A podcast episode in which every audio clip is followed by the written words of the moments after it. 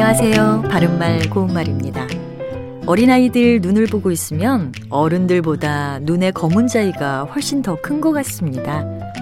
이처럼 어떤 것이 아주 크다든지 큼직하다는 것을 표현할 때 형용사 커다랗다를 사용합니다.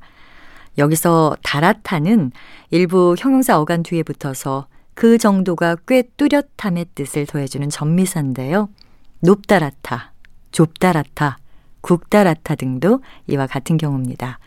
그런데 형용사의 형태에 따라서 약간의 차이도 있는 표현들이 있습니다. 매우 길거나 생각보다 길다라는 뜻의 형용사는 길다랗다가 아니라 기다랗다고요. 아주 가늘다라는 뜻의 형용사는 가늘다랗다가 아니라 가느다랗답니다. 이때는 어간의 리을 받침이 탈락되고 그 뒤에 전미사 다랗다가 붙은 겁니다. 그렇다면 꽤 얇다라는 뜻의 형용사는 어떻게 써야 할까요? 원래 얇다의 어간에는 리을 비읍 받침이 있지만 이 경우에는 리을 받침만 쓰고요. 뒤에는 된소리로 시작하는 따라타를 붙여서 얄따라타로 씁니다.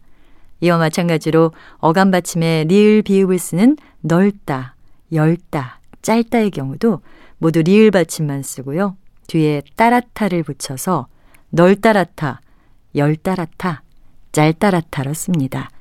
그러니까 원래 어간에 리을 비읍 받침이 있는 형사의 경우는 발음 나는 대로 표기한다고 생각하면 쉽게 이해하실 수 있을 것 같습니다. 바른말 고운말 아나운서 변희영이었습니다.